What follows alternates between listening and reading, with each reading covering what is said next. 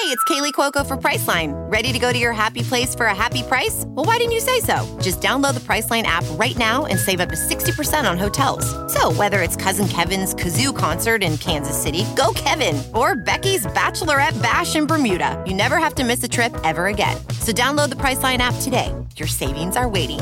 Go to your happy place for a happy price. Go to your happy price, Priceline.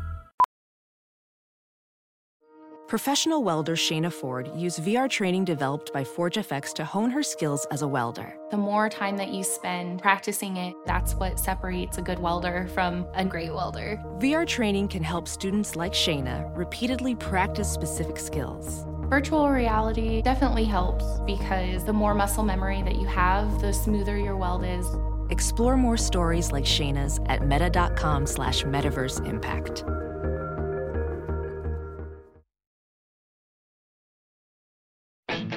Gotta understand something here.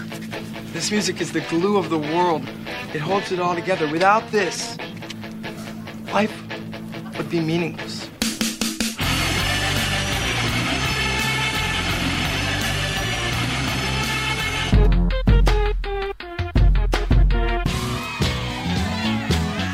What are you getting so crazy about?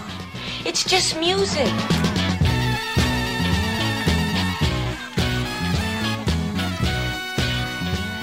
Welcome to Sound Opinions from Chicago Public Radio and American Public Media. I'm Jim DeRogatis, the pop music critic at the Chicago Sun-Times.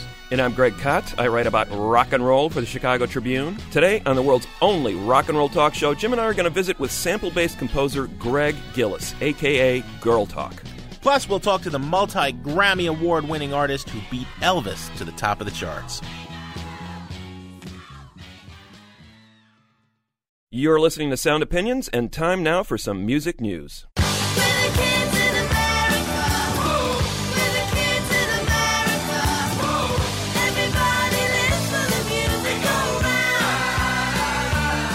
studies in recent days, Jim, telling us a lot about uh, what kind of music we listen to, and specifically what our children are listening to. You and I both have daughters that will be affected by some of the data in this study. At They're least in these demographics, Yes, yeah. exactly. The first study from the NPD group uh, shows that 70% of U.S. kids aged 9 through 14 are downloading music in a given month. That's an extraordinary figure. About 50% of them are using iTunes, but 26% of them are using the unsanctioned peer to peer file sharing service LimeWire. That's showing that a lot of these kids are downloading music illegally and could potentially be subject to Recording Industry Association lawsuits.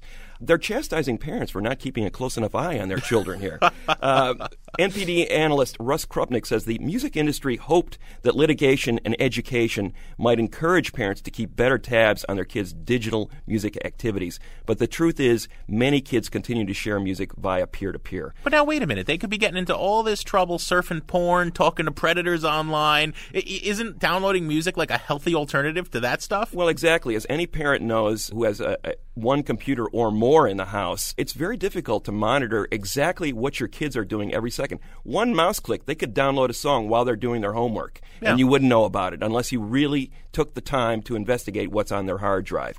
So it's really tough to keep up with that stuff. This University of Pittsburgh study that looked at the content of what these uh, songs are saying I had an interesting factoid in it, Jim. It said that Americans aged 15 to 18 are listening to 2.4 hours of music a day. So the Recording Industry Association of America, I think, would be really happy about the fact that so many kids are listening to music. But what's in those songs? Yeah, with so much competition from the video games and everything else, you still have kids listening to nearly two and a half hours a day. According to uh, the scientists, though, they hear in that two and a half hours 84 musical references to substance abuse. That adds up to 30,000 a year. So this was just published in the archives of pediatrics and adolescent medicine. Seems to me we do this story like every two years. Yeah. Every two years, the pediatricians of America say popular culture is bad for the kids. They're getting all this sex, all this drugs, all this glorification of criminality, especially through popular music. Yeah, Right. movies too, but popular music. And you know, that's been going on since before there was rock and roll. In the early 50s, there were congressional hearings on how comic books were going to rot kids' heads. And of course, ever since rock and roll came in, it's been derided as this juvenile delinquent scourge. Pediatricians, I- you know, God bless them, but they're really concerned that this stuff is going to ruin kids, and I, I just don't see it. Yeah, I agree with you, Jim. I think, uh, first of all, what's a parent supposed to do about this? Well, I think there's some very sound advice in this one study. Probably a more empowering approach is to teach kids to analyze and evaluate the messages for themselves. So, in other words, we're not going to be able to stop our kids from downloading music. We're not going to be able to stop them from hearing music with explicit messages. But as a parent, what you can do is educate your kid, arm your kid to prepare him for what you know the choices that are here, and then hopefully they'll they'll decide for themselves. Hopefully they can figure it out. I think the best conversation I had with my daughter in 2007 involved the meaning of my humps. yeah. Don't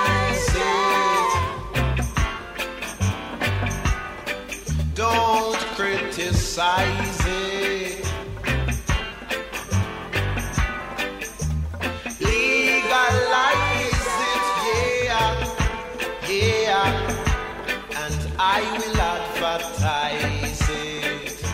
Greg, Peter Tosh sang Legalize It. I think he was smoking some ganja when he did that, and I think that the Italian parliament was Yeah. doing the same thing recently when they passed this new copyright law, which I think that they were intending to make it harder to swap music files, peer to peer file sharing, as much of uh, the American thrust has been lately. But in fact, they made it easier. They made it legal to share degraded music files, meaning any file that wasn't 100% CD quality. Well, you know, any MP3 is degraded. if you have some of these on your on your computer, you can share those, but you can't share the non-degraded ones. Yeah, right. In effect, this law has allowed peer to peer file sharing to be legalized in Italy. They may not have realized they've done it, but that's exactly what they've done. And throughout Europe, we're seeing the tide turning. A lot of governments are sort of turning a blind eye to uh, file sharing. They're basically saying, we've got more important things to do Yeah. wars, health issues. Well, we, it- we don't really care about peer to peer file The sharing. The German government put it. They called it petty offenses. Don't tie up the court with these cases. They're petty offenses. It'll be interesting to see what happens in, in the United States, Jim. There has not been the big Supreme Court ruling about copyright law, whether or not digital file sharing falls under that, and, and to what degree it does. The recording industry, you can bet, would love to get the U.S. government to pass a law saying that this is illegal and you will go to jail. I want to know what's on. Clarence Thomas's hard drive. yeah.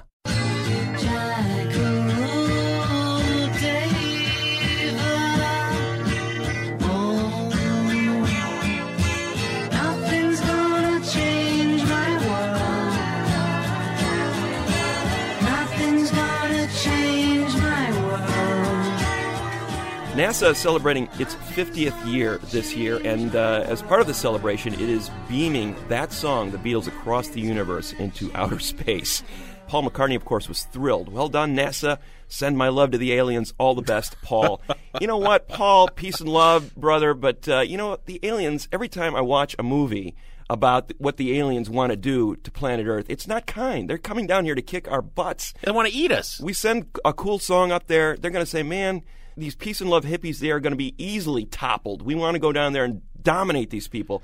What do you think? I mean, we got to send something up there that Well, says, don't mean. come to our planet. Like Cannibal Corpse or some great death metal to scare them. Or better yet, maybe like Barry Manilow or that guy from NSYNC who wants to go to space. Like send stuff that makes them never want to come here. You know, in all seriousness, there are two serious questions here that this story leaves unanswered. Number one, is it the Phil Spector orchestrated version or the naked version that they're sending of this song, Let It Be, right? And the other thing is that, that I'm shocked that Paul did not bring this up is what about the royalty situation? Yeah. I mean, bad enough peer-to-peer file sharing on Earth, but what about you? know, How are they going to collect copyrighted royalties from from outer space?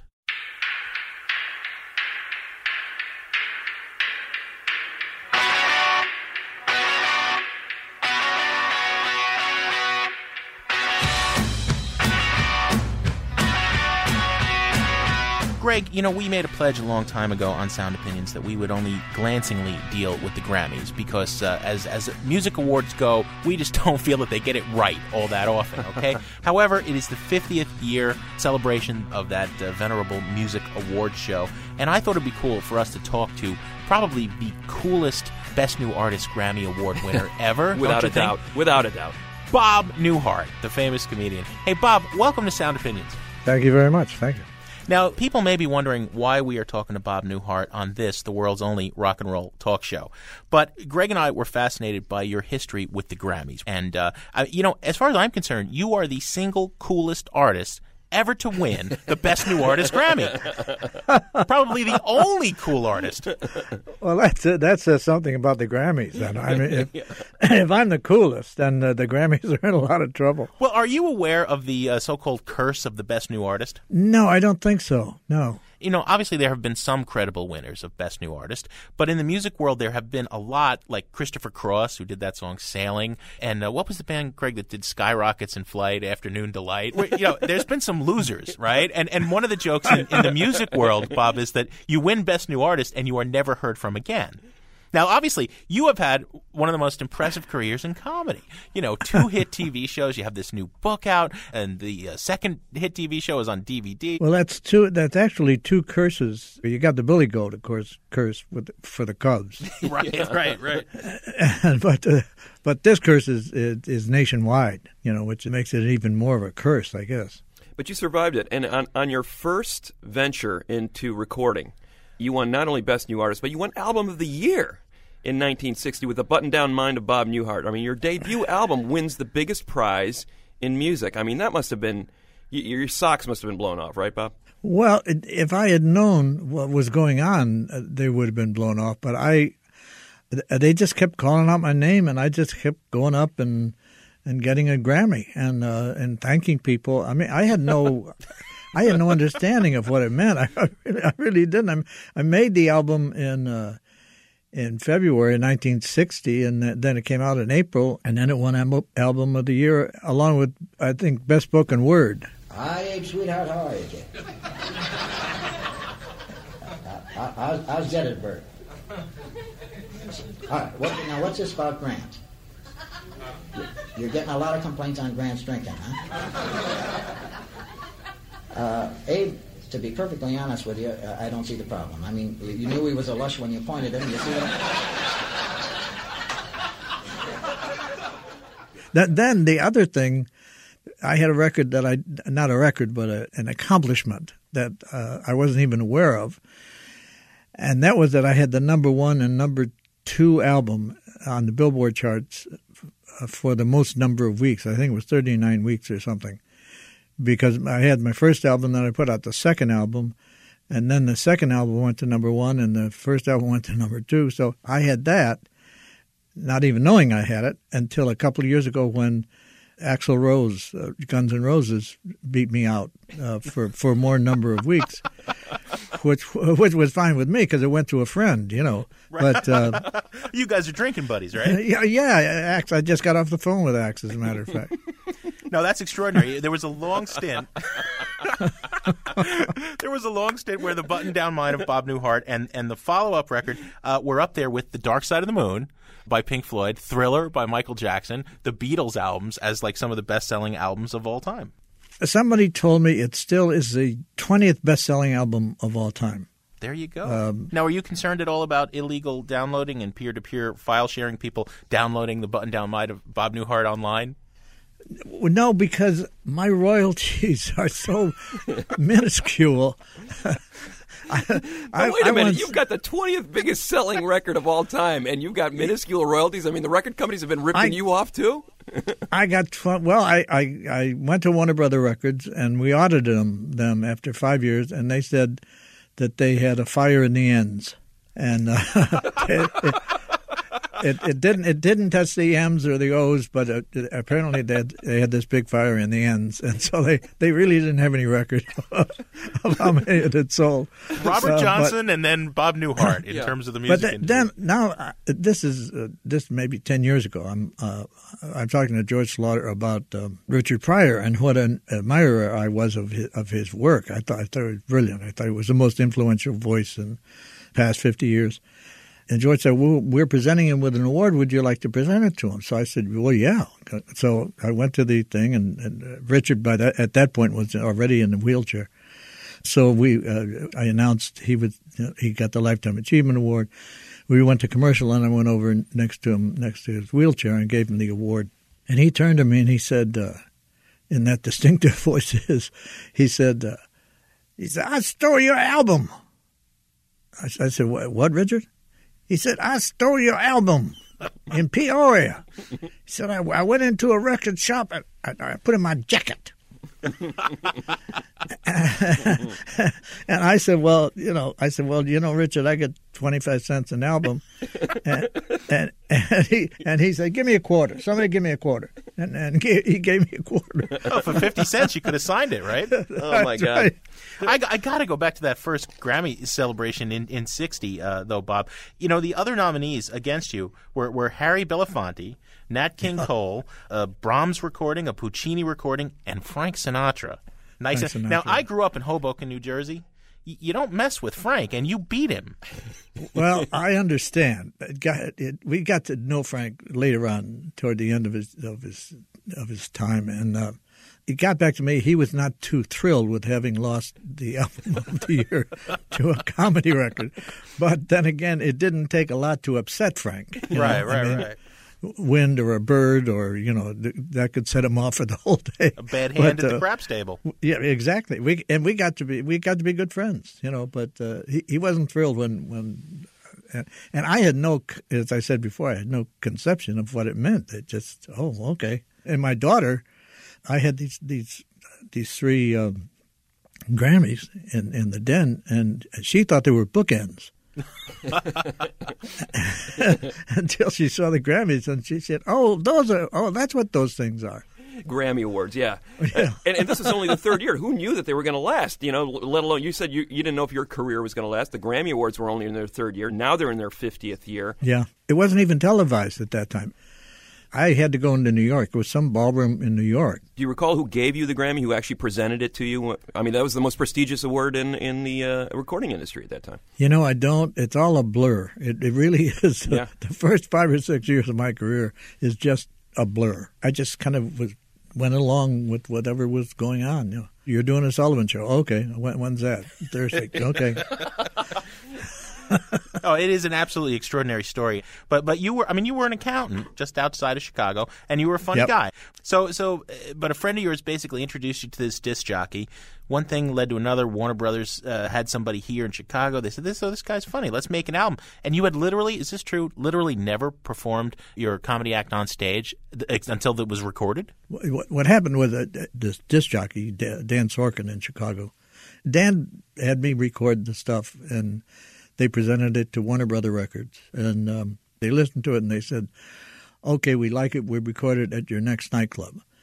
And I said, "Well, see, we have a problem there. I've I've never played a nightclub." and they said, "Well, we'll have to get you into a nightclub." So they got me into the the Tidelands uh, in Houston, Texas, and I walked out in February 1960, uh, terrified, absolutely terrified. But uh, you can't you can't show that, you know, in, in you're dead meat in front of an audience if if they suspect you, you you're terrified. Well, now that was fine. That, that was a wonderful turn. It, it's hard for me to believe you only had two lessons after you make a, a turn like. Are you sure you haven't had more now? it, I, I find that very difficult to believe. One little thing. Uh, this is a one-way street. Well, no, no. Actually, it was partially my fault, you see. But uh, you were in the left-hand lane and you were signaling left, and uh, I just more or less assumed you, you were going to turn left. Uh, same, same to you, fella. We actually recorded it Friday night and then two shows Saturday. And the Friday night, I- had a drunken woman in the, in the front table, and all through my routine as we're recording it, she kept yelling out, "That's a bunch of crap." That's a bunch of crap. And through, and so we went up and listened to the tape, and, and she was clearer than I was on the tape. That's a bunch of crap, which probably should have would have, would have been a, good title, for, you know, for the for the album. Yeah. Well, now we could do a remix and put that back in. oh my god! So, so it's an inspirational story, Bob. Maybe uh, young musicians out there in their basement in Oak Park today can still, you know, have a hope of breaking through and best new artist, just basically stepping in it. I mean, because you know, look, let's face it. In Chicago, right? Mavis Staples, Curtis Mayfield, Smashing Pumpkins, Buddy Guy, Muddy Waters. You've won more Grammys than all of them. I didn't know that. It's true. Yeah. Congratulations, Bob. Thank you, thank you, guys. Thanks, thanks so much for being on Sound Opinions. I loved it. In a minute on Sound Opinions from Chicago Public Radio and American Public Media, we'll talk to pop collage artist and biochemical engineer, Girl Talk.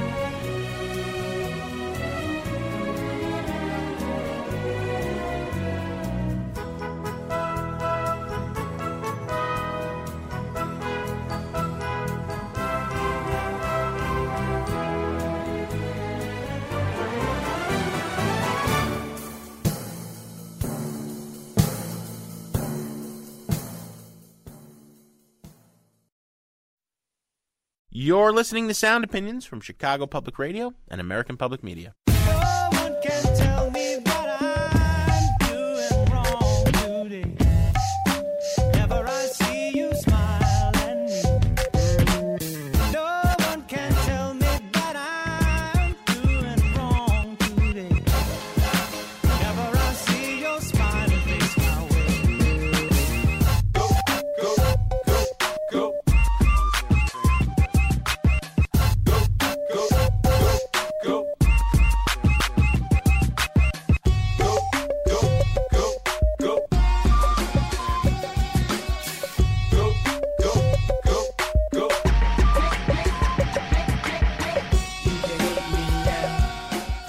What you're hearing is an example of the work of Gregg Gillis, our next guest on Sound Opinions, aka Girl Talk.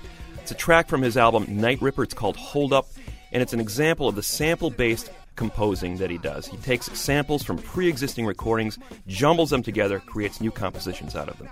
You heard a little bit of Mariah Carey, James Taylor, Ludacris, 50 Cent, Timbaland and Magoo, Pixies, Young Guns, and Nas, spliced together into an interesting new hybrid. Fascinating area of music, Jim, from our next guest. Absolutely, Greg. Gregg Gillis is way up there in terms of the cutting edge of electronic music today, and he was touring the U.S. with another great electronic musician, Dan Deacon, when we caught up with him. Like your favorite MC, still making some mean cast. First rapper to bring a platinum plaque back to the projects, but you still wanna hate? Be my guest. We welcome Gregg Gillis of Girl Talk to the show. How you doing? Hey, Greg. Hi. Good to have you here, Greg. You've had an amazing 18 month run here with an album called Night Ripper. Basically, a series of sample based compositions. About 200, 250 samples went into making this record? Yeah, I know there's 167 artists, but I think I, I know that's factual, but I don't. I reuse some of the artists twice, and there's a lot of samples I can't remember where they came from, just individual snare hits and stuff. So probably between two and 300 total. Wow. So, and that's in the space of about 42 minutes. There's about 16 tracks on this song. So that would average like five, six or so samples, seven samples per minute, Mm-hmm. basically.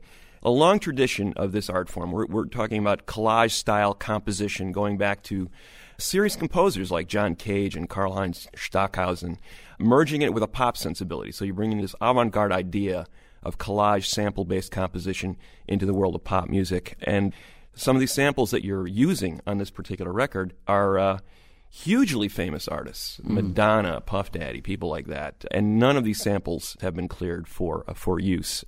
Which is uh, in itself causing quite a controversy. But uh, Does that, does that make officially Greg the uh, biggest outlaw we've had on the on Yeah, the show in the history of Sound Opinions? I, I think you know, according to copyright law in this country right now, you've got about 250 copyright violations on that record. They're all waiting outside the studio, Greg. Why don't you freak him out a little more, Greg, Yeah. before we get into the music? That was intense setup. Yeah, and yet, and yet, uh, it needs to be said, an amazing piece of art. Not only works on the dance floor, works on the headphones. In the time that this record has been out, nothing but praise for this record. You started out 18 months, two years ago, playing to 100 people at shows. Now you're just headlined a festival in Australia where you're playing in front of 20,000 people. so people like this stuff. uh, no cease and desist orders from the major labels. You're kind of revolutionizing the record business as, as we speak, Greg. It's interesting just to look at kind of the history of the sample based things and just the problems people have had over even, you know, a couple of years ago, even with Danger Mouse and things like that, where, um, yeah, I think it's just a changing era where 2008 people are you know, they realize CD sales are declining and people need new ways. Viral marketing is huge, and I think record industries are trying to figure out how to work YouTube and file sharing and all that into their advantage. So I think something like this record happened to come along at you know good time. That's really interesting because it was only about a year or year and a half ago that we interviewed the Beastie Boys on the show, and we were saying, you know, what would it take for you guys to revisit and try to break more of the ground that you broke with Paul's Boutique? And they mm-hmm. all just kind of like with this heartbroken look looked at us and said, we we couldn't make that album today. Oh yeah.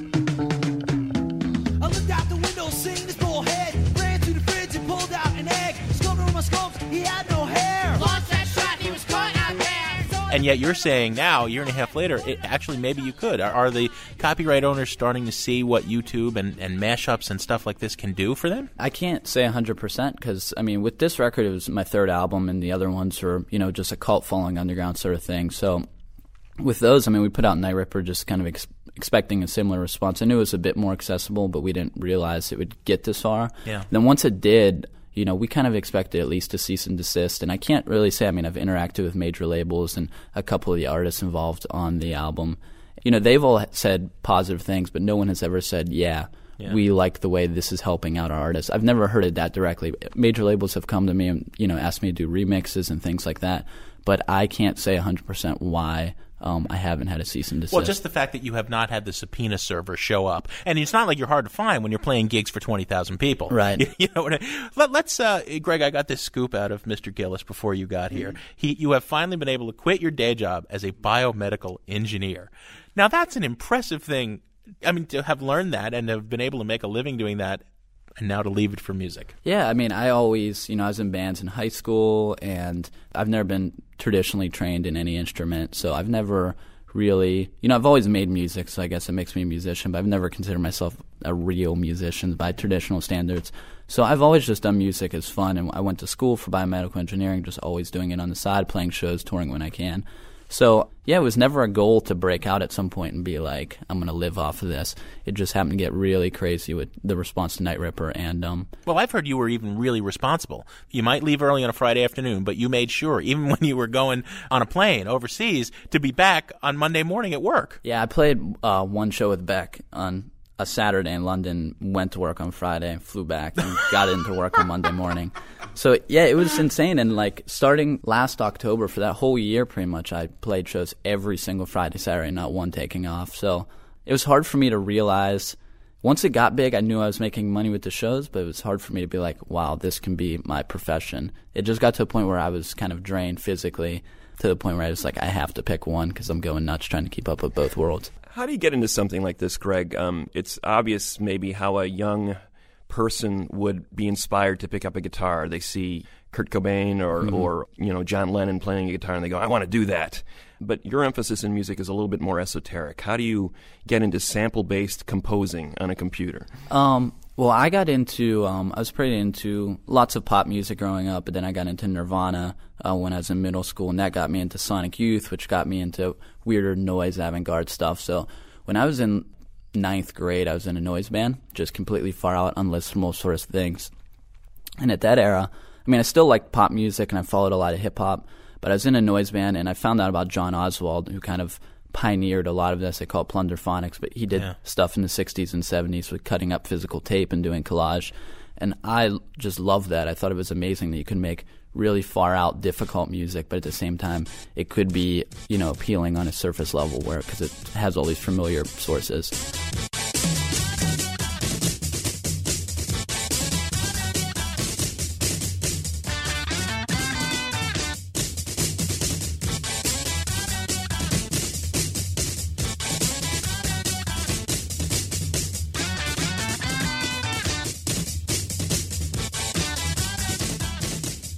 So I was into that, and then um, and computer music, laptop artists started to take off a bit in the late '90s, and I heard Kid 606 do a remix of NWA Straight Outta Compton, which I think was in like '98 or '99, and that was the first time I heard someone take a computer and digitally just massacre a song and rearrange it. Mm. And it just seemed so punk rock and so exciting that you could do something like that. You are now uh, witness the strength of street knowledge.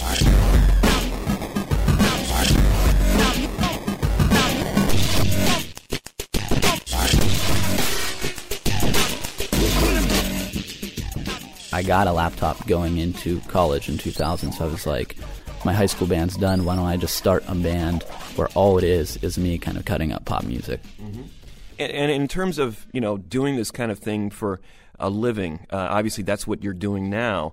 But I, take it you never envisioned this being at the level it is now, where you're playing. You know, arenas. Last summer, you and Dan Deacon played the Pitchfork Festival in Union Park in the middle of Chicago in front of 19,000 people. Nearly ended the festival because there were so many people trying to mm-hmm. cram in to that small space.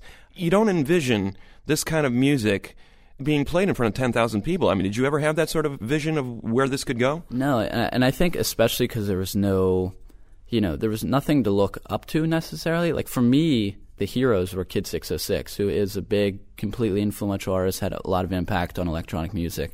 But as far as someone playing a laptop, because I never came from a DJ world, so it wasn't like I'm going to be this superstar DJ on turntables at a festival. It was always like when I started playing shows with just a laptop and doing remixes, if I was to be taken seriously as a band and if venues would actually book me, if one person bought a t shirt, it was like, wow, I'm actually being treated like a real band with me playing this laptop. So that was the goal. I mean, forever I thought it'd be the greatest thing to be able to tour around the country and draw 20 to 30 people and just have a cult following and, you know, be able to tour around and make gas money.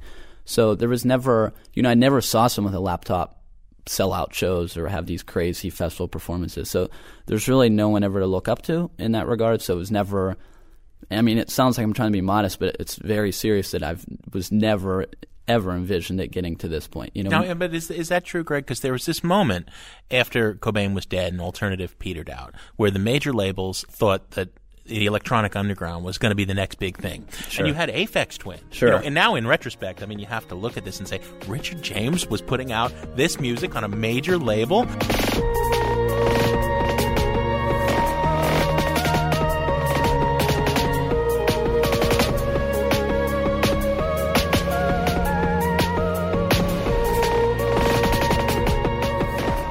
And Moby, obviously. But you know, Moby had success well after you know the first four albums he made. These were going to be the new techno stars. Now, the underground reacted to that negatively because you know part of the electronic rave culture was that there are no stars. Right. The DJ is just like us. We are the DJ. We are all one dancing mass of people. So it didn't really take off. Right, and You know. I, and I think that is true. I, I should backtrack a little bit. That there was Kraftwerk and there was all these people who were huge and doing electronic music. But I mean, from my perspective, it was uh, so. I mean, I'm not saying I was pioneering in any way by being No, on a laptop doing that, but just you know, I always felt a little bit Aphex Twin. I always really enjoyed. Even I think for something like that, it's it's always like I'm making live uh, original electronic music. You're coming to this concert. Whereas with me, I always try to push an idea that this is original compositions made out of other people's material, but just kind of bridging the gap between the DJ and electronic music thing. It was always so ambiguous about what my role should be. Mm. Should I just play in, in a DJ booth or should I actually put on a performance? You know, what, even where I belong, what sort of venues I should play was up in the air. So in that regard, I think that was what made it very confusing as far as, you know, there's no, I should be like this person who does this, Right. this laptop collage artist. But, but a lot of people are saying, you know, critics are saying that you and Dan Deacon have figured out a way to become rock stars, albeit ones who are playing, you know, laptops. Deacon is doing it much more in the old school Pink Floyd way, you know, with, with these crazy videos, right? Mm-hmm. Right. You're doing it. You're like the Iggy Pop of the laptop. I mean, you're a monster on stage. It's funny because um, I've always been completely sincere and very serious about making the music, but I think with the early days of the performance, the presentation of it was a little bit ironic, just because I would be given a 20 minute slot to open up for a band, and I would show up on my laptop, and I would kind of present it like you are watching The Who right now. This is the greatest rock show you've ever seen, even though there's 15 of you sitting. You know, I'd have fireworks, outfit changes, dancers, because there was people touring the country at that time with laptops, and I'd go to those shows and I was interested in it.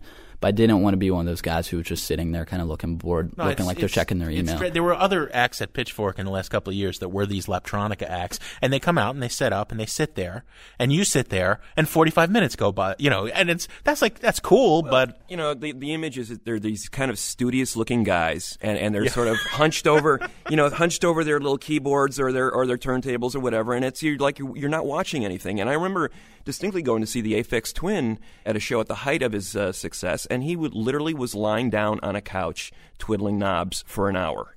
And I mean, it was like, okay, the sound's great, but I could have sat at home and watched this. yeah. But on the other hand, the Orb and Moby put on very exciting well, shows. I'm saying the flip side of that is I think the reason it's appeal is that uh, you're not afraid to put a face on it. And you're in the crowd as much as you are up there, you know, playing the laptop. I mean, Dancing, you're naked, part of, half naked, part of the audience. yeah. Well, I think a lot of the bands that do electronic music maybe don't think about the live presentation when they start. So you just make this music, and you have to figure out how you're going to do it live.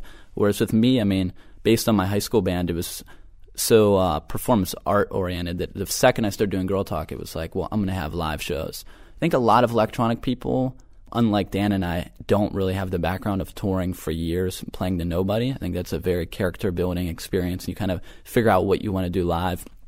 And I think Dan and I basically figured out how we want to do it based on playing to nobody and do it for years and years and years. And then once people start being interested, it's like you kind of have this well oiled machine as far as what you want to get across with the show. Tell us uh, exactly, uh, Greg, what you're doing on stage. I actually do everything as live as Sound Collage could be live. It's I use a loop based software, so I have just a whole bunch of like maybe two or three hundred loops lined up, and the arrangements are all done beforehand. So I kind of practice. It's like writing a song, and I keep it different than the albums. I kind of change it up every couple weeks or whatever. And uh, every time you hear a change in the music, I'm actually clicking the mouse.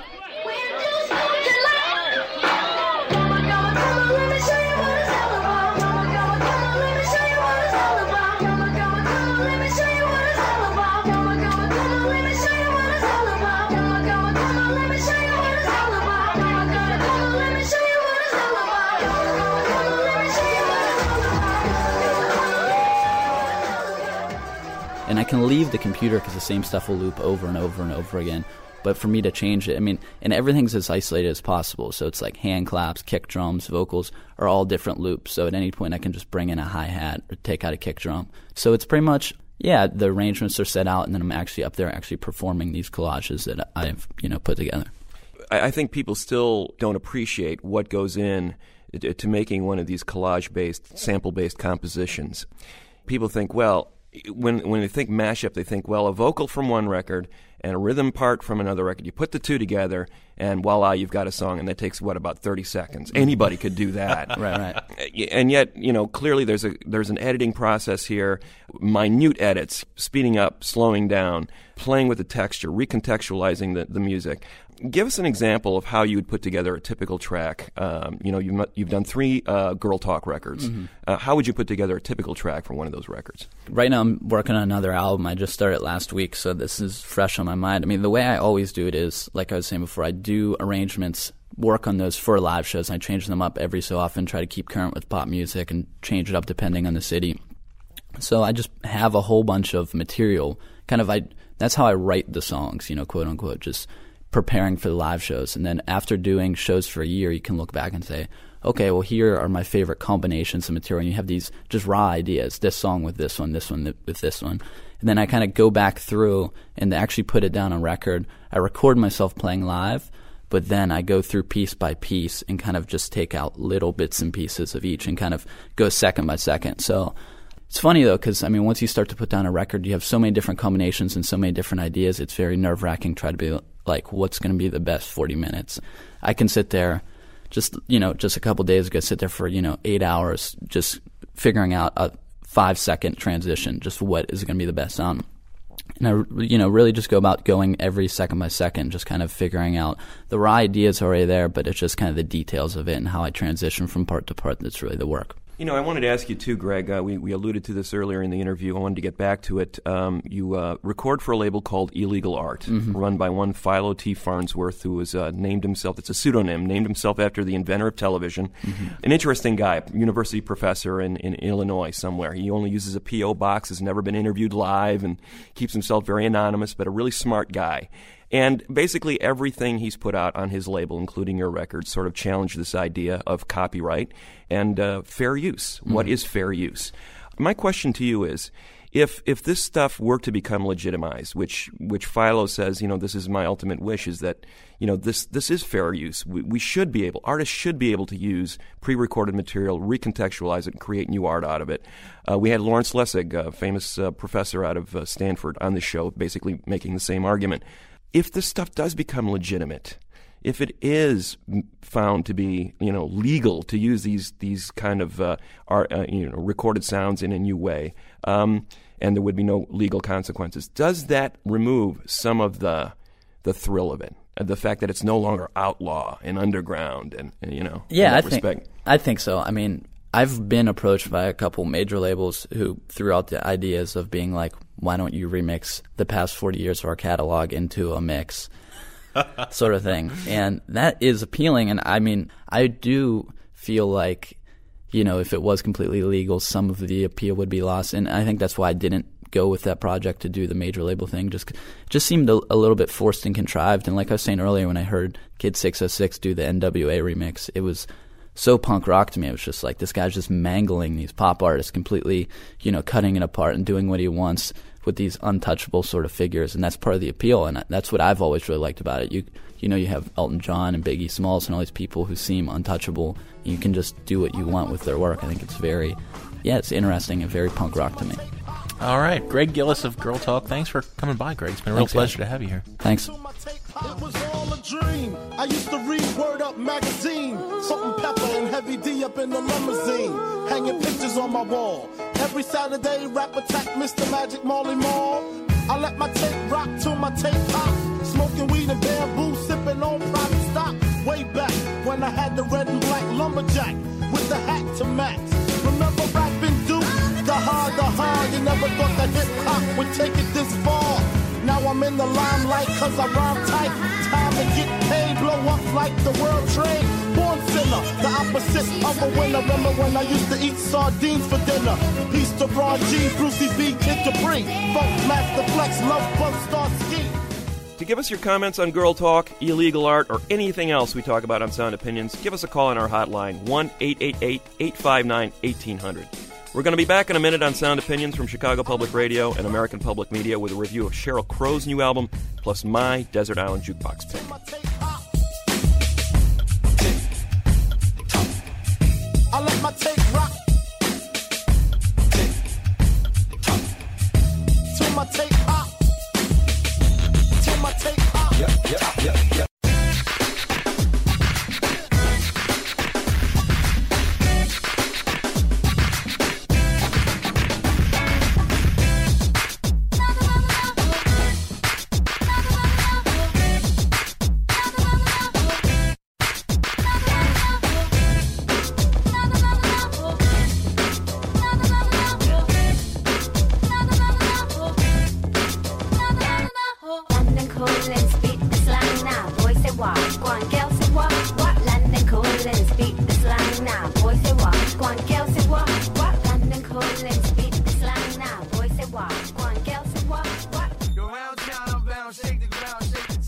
Wave the pound,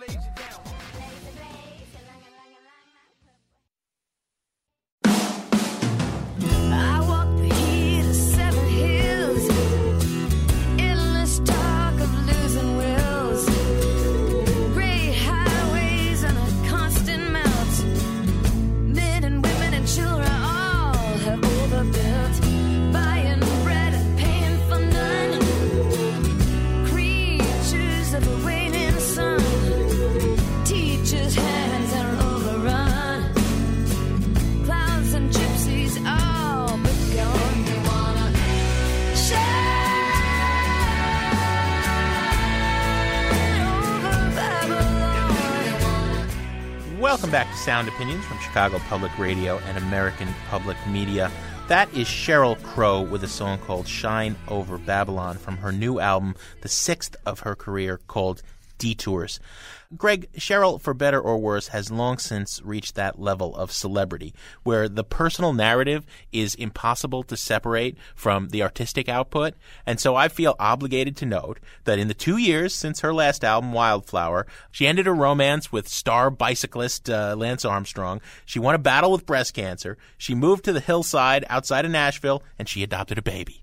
All of this plays into detours. In fact, that's the name. These were all detours from her musical career, she said. Her last album, Wildflower, was, was kind of an odd one. Uh, you know, heavy duty, orchestrated, dark, serious. This one takes her back to her roots. In 1993, the thing that put her on her map was Tuesday Night Music Club, produced by Bill Bottrell. She uh, split with him fairly quickly thereafter. Now she's back making this new music on Detours. I want to play a song from it I think that's fairly typical of a strain throughout this album. It's called Gasoline. Here it is by Sheryl Crow on Sound Opinions.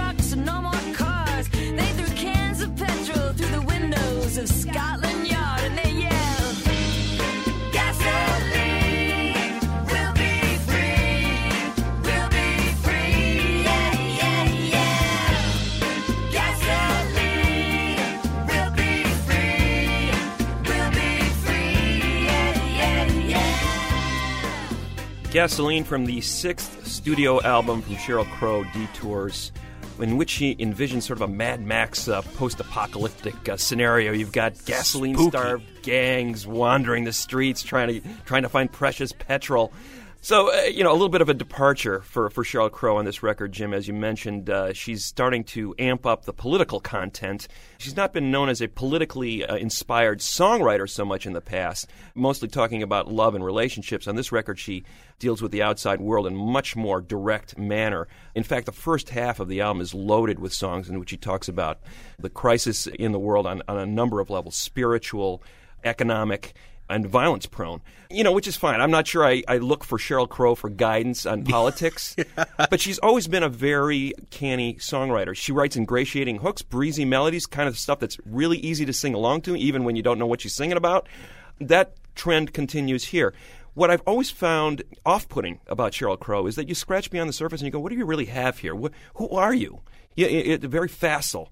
What intrigues me about this record is in the second half, where she starts getting into some of those more personal songs. She writes one about her adoptive uh, son, in which she talks about having to let him go when, when he eventually becomes an adult, and it's a very moving song for a for a mother to be singing to her uh, to her new child. And don't forget the Lance is a bum songs. Yeah, well, there's lots of Lances of Bum songs here too, but even those are kind of raw. I, I love the way her voice sort of breaks in the middle of that song, Diamond Ring. It's one of the more emotionally affecting songs I think she's ever sung. Some say love is oh so blind, but I say love is only in the mind.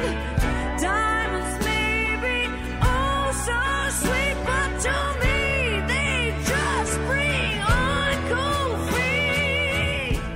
And the other song that really got to me on this record, Jim, is this uh, "Make It Go Away" song, where where she talks about the helplessness that you feel as a, uh person who's been stricken with cancer and wondering.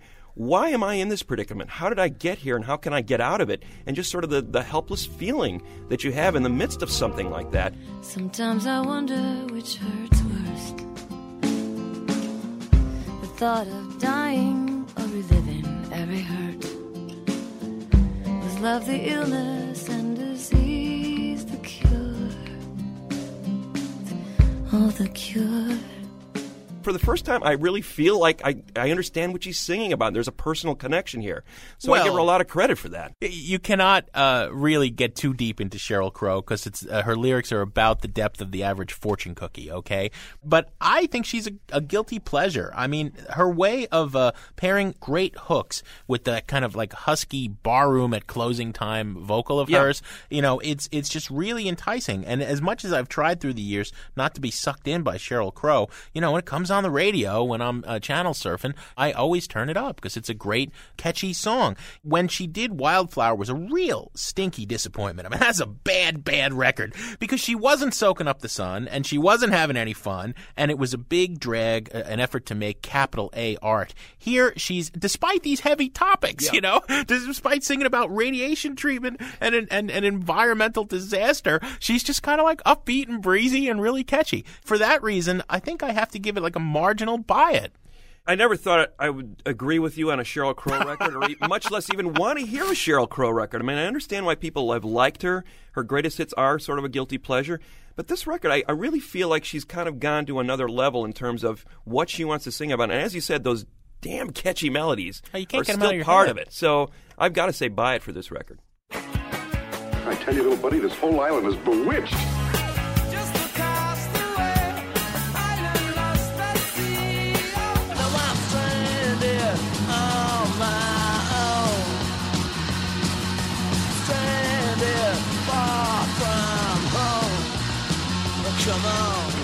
Remember, we were shipwrecked together.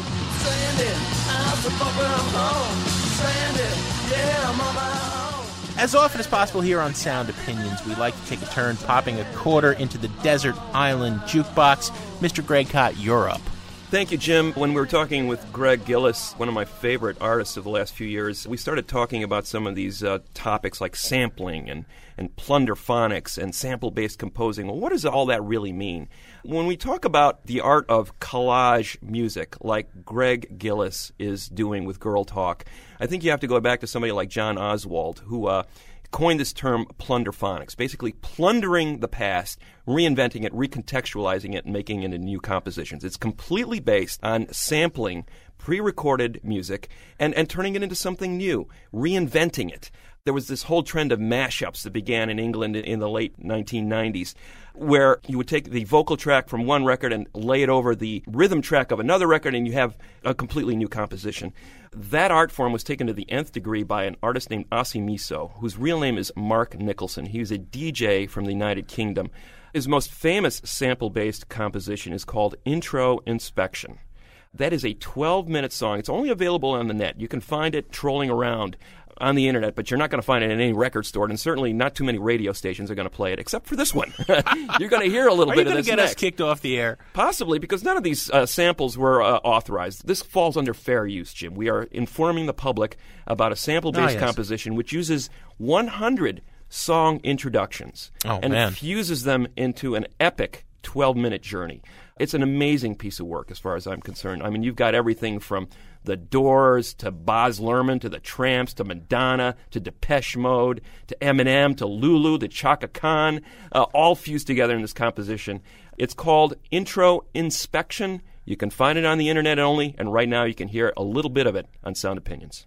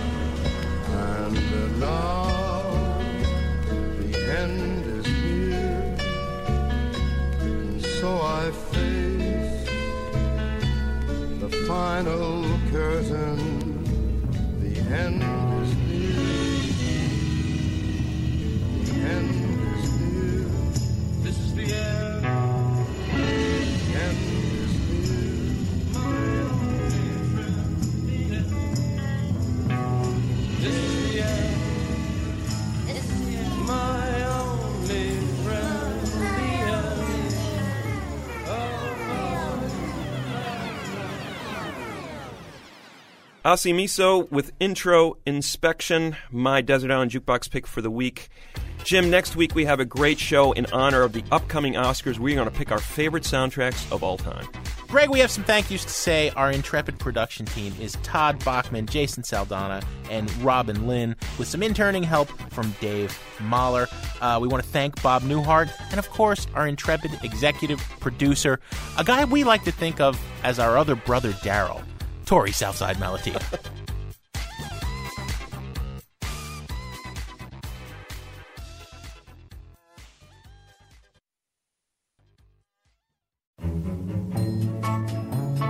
On Sound Opinions, everyone's a critic. Now it's time to hear what you have to say.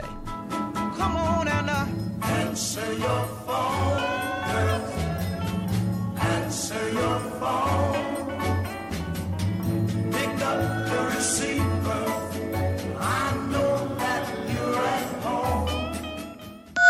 New messages. Hello, this is Andy from DeKalb. You're probably going to get a lot of phone calls about this, this whole vampire review thing. And I'm not offended that you don't like a record that I like. That would just be silly. But for real professional critics like yourselves, you'd think you'd be able to get beyond the hype, beyond the marketing scheme of an album, and just like it for the music. And Jim just is sort of a bit of an elitist, pretty much not liking this band because they're from Columbia, because they're getting hyped, because they're doing something, I don't know, slightly different. I don't understand.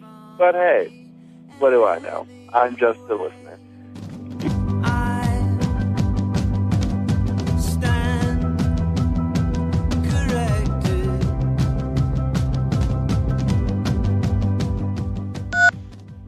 Hi, guys. This is Jeb from Chicago. Uh, last week, uh, Jim accused Vampire Weekend of stealing African rhythms, which I think is incredibly naive uh, in an age of unprecedented cross pollination in music and food and everything. Uh, music isn't a solid, stable mass, it's free flowing and borderless. And if people didn't steal sounds and influences, you guys wouldn't even have jobs because there wouldn't be rock and roll. Thanks. Bye.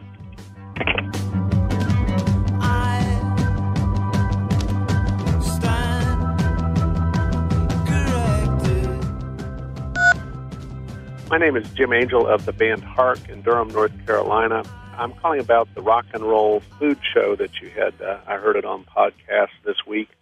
I- noted that most of the songs that you chose dealt with food as metaphors or adjectives, and there are a couple songs that I thought really fit the bill in terms of rock and roll, really talking about food. The first one would be Egg Cream by Lou Reed, which is really an ode to that drink. Uh, in the course of the song, he gives a recipe for egg cream. When I was a young man, no bigger than this. A chocolate egg cream was not to be missed. Some you bet chocolate syrup, seltzer water mixed with milk. Stir it up until into a heady fro, tasted just like silk. Second song is uh, Beans and Cornbread by Louis Jordan. In this song, Louis Jordan gets into the psyche of a great food combination and discusses the conflict between beans and cornbread and resolves them in the end uh, by concluding, We go hand in hand. What better homage to food could there be? I really enjoy your show. Thank you. Cause beans and cornbread, they go hand in hand. Hey guys, this is Percy from New York City. That was the dumbest show ever. Food and rock and roll. I'm a executive in marketing. Next month you should have uh, executives in marketing and what they listen to when their marketing skills are uh, being practiced. That was dumb, but so was your show. Bye. Hi, this is Steve from Gurnee, Illinois. Just finished uh, listening to the Anthony Bourdain episode and really enjoyed it. And I especially like the inclusion of the Neil Young song Cinnamon Girl. That's a fantastic song. But in my book, if you're looking at the Neil Young catalog, you can't miss the song T-Bone, which has the great lyrics, Got mashed potatoes, Ain't got no T-bone.